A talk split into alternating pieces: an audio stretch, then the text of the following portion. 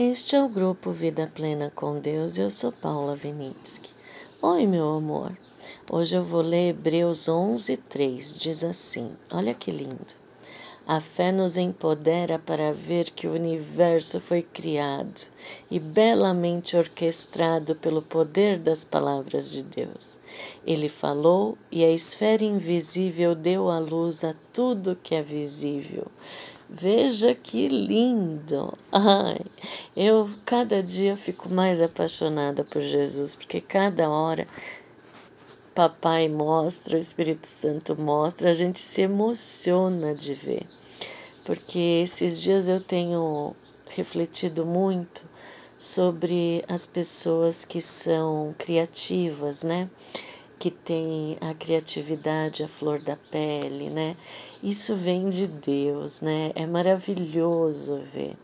E eu tô tentando aprender a pintar com aquarela, então, como eu não tô conseguindo tempo para sentar e pintar, eu fico às vezes vendo os vídeos das pessoas pintando, né?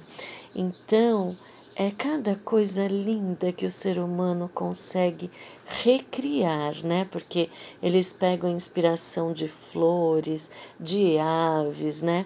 Quem sabe logo, logo eu mostro alguma pinturinha minha. Mas é cada coisa tão linda, né? Com uma tinta que é meio água, meio tinta. E aquilo vai se formando, e essa tinta é interessante porque tem que ter pausas, né?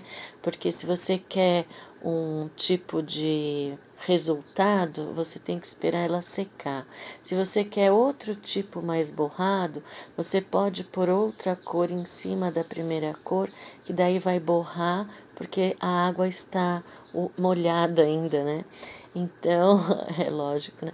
Então, tem as nuances de tudo, né?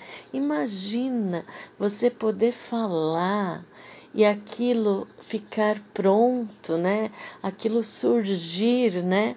Então, pensa que ele falou e a esfera invisível deu à luz a tudo que é visível. Pensa o poder do nosso Pai. Nós somos filhos, né? Nós subimos de categoria, né? Quando Deus criou o homem, ele era a criação, né? Ele foi criado, Adão e Eva. Depois que o pecado entrou e teve que ter o plano da salvação, que já estava, planejado mesmo antes do pecado vir, já tinha esse plano. Porque o amor é assim, o amor quer que você não se perca de jeito nenhum, né? Então, sempre que há a possibilidade da coisa ruim acontecer, já tem um plano para que tenha o resgate, né? De volta ao amor puro, né? De papai. Então, depois que Jesus veio e se tornou um de nós, né? Agora nós, por méritos de Jesus, fomos colocados na esfera de filhos, né? Veja que apesar do sofrimento de sermos pecadores, nós temos a esperança de sermos perfeitos novamente. E mais que isso, mesmo imperfeitos, nós somos qualificados como filhos, né? Pelos méritos, aqueles que aceitam os méritos de Jesus. Isso é graça, pura graça, né? Então, as palavras de Deus, né, fizeram vir à luz tudo o que é visível. Você consegue compreender isso intelectualmente? A gente até pode ter um vislumbre do que é. Mas o nosso cérebro não consegue dimensionar isso de forma plena. Por quê? Porque a fé é isso, né? É você acreditar nas coisas que você não pode entender por completo. Se você pudesse, seria apenas conhecimento intelectual, né? Então, tudo aquilo que a gente não viu e não ouviu, isso é que a gente vai esperar de tudo que Deus já fez, né?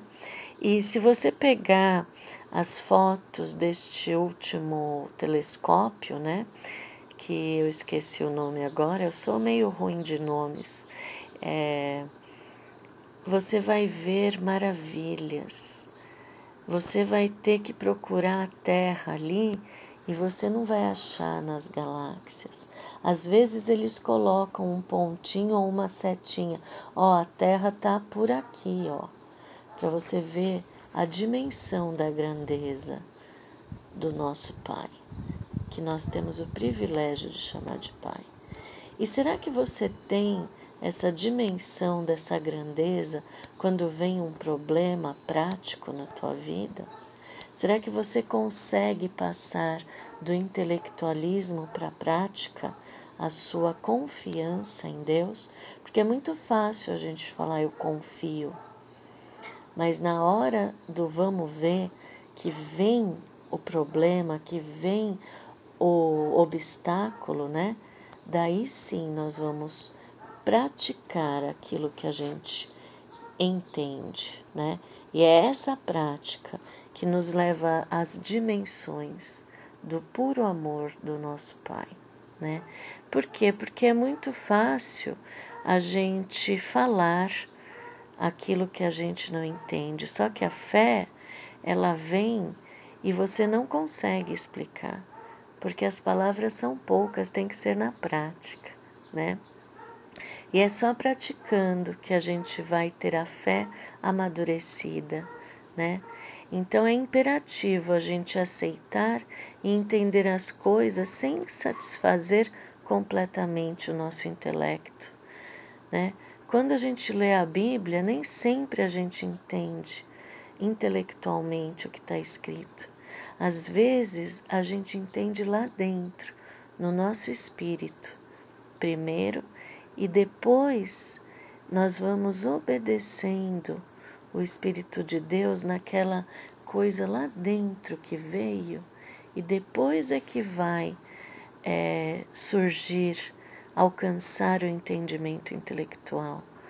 Isso é muito interessante, porque não é o intelecto. Por isso que Jesus fala, né? Vou dar aos simples a sabedoria, né? Porque às vezes a pessoa não tem conhecimento intelectual, mas ela passa para a gente uma sabedoria espiritual que a gente não entende como aquela pessoa tem tudo aquilo, né? Os simples farão os sábios, aqueles que se acham sábios, né? Ficarem de boca aberta, não é assim? Serem... É como se desse um tapa na cara daqueles que se acham sábios, né? Então, é do humilde de espírito, do humilde que se abaixa e fala, Senhor, não entendo intelectualmente, mas sei que no meu espírito eu vou te obedecer, mesmo sem entender, né? Isso é que vai fazendo a gente ter uma obediência que não é comportamental apenas, é espiritual. A obediência espiritual, ela é tão grande que eu acredito que seja um tipo de adoração, né? Porque o nosso ser inteiro está se humilhando e falando, vou fazer tudo o que o Senhor me mostrar, mesmo sem entender. Isso é lindo demais, isso é revelação, isso é direção do Espírito Santo. Então, a gente tem que falar para papai, mostrar para a gente onde a desobediência ainda tem se manifestado na nossa vida. Às vezes, a desobediência, ela se manifesta em forma de apatia, de dúvida ou até mesmo de falta de confiança. Então, a gente tem que pedir, papai, torna o meu coração sensível à direção do seu Espírito Santo e me dá ousadia para conseguir obedecer mesmo sem entender. Não é isso? É isso que a revelação é para nós, uma coisa sem ser intelectual, lá dentro, né? Só que a revelação, ela nos leva até a metade do caminho, e a experiência da obediência nos leva até o final do caminho. Então, a gente tem que acordar, né? Nós temos que refletir. Nós temos que pedir capacitação, mais que isso, renovação da mente. Renovação e discernimento lá no nosso espírito, sabedoria do céu, né? Para que tudo tenha um objetivo, para que tudo seja conseguido pela graça, né? E que a gente possa honrar e glorificar o nosso Deus com a nossa vida, falando assim: não sou eu, é Jesus que me capacita, é a graça que me capacita. Isso é ser cristão. Um beijo e até amanhã.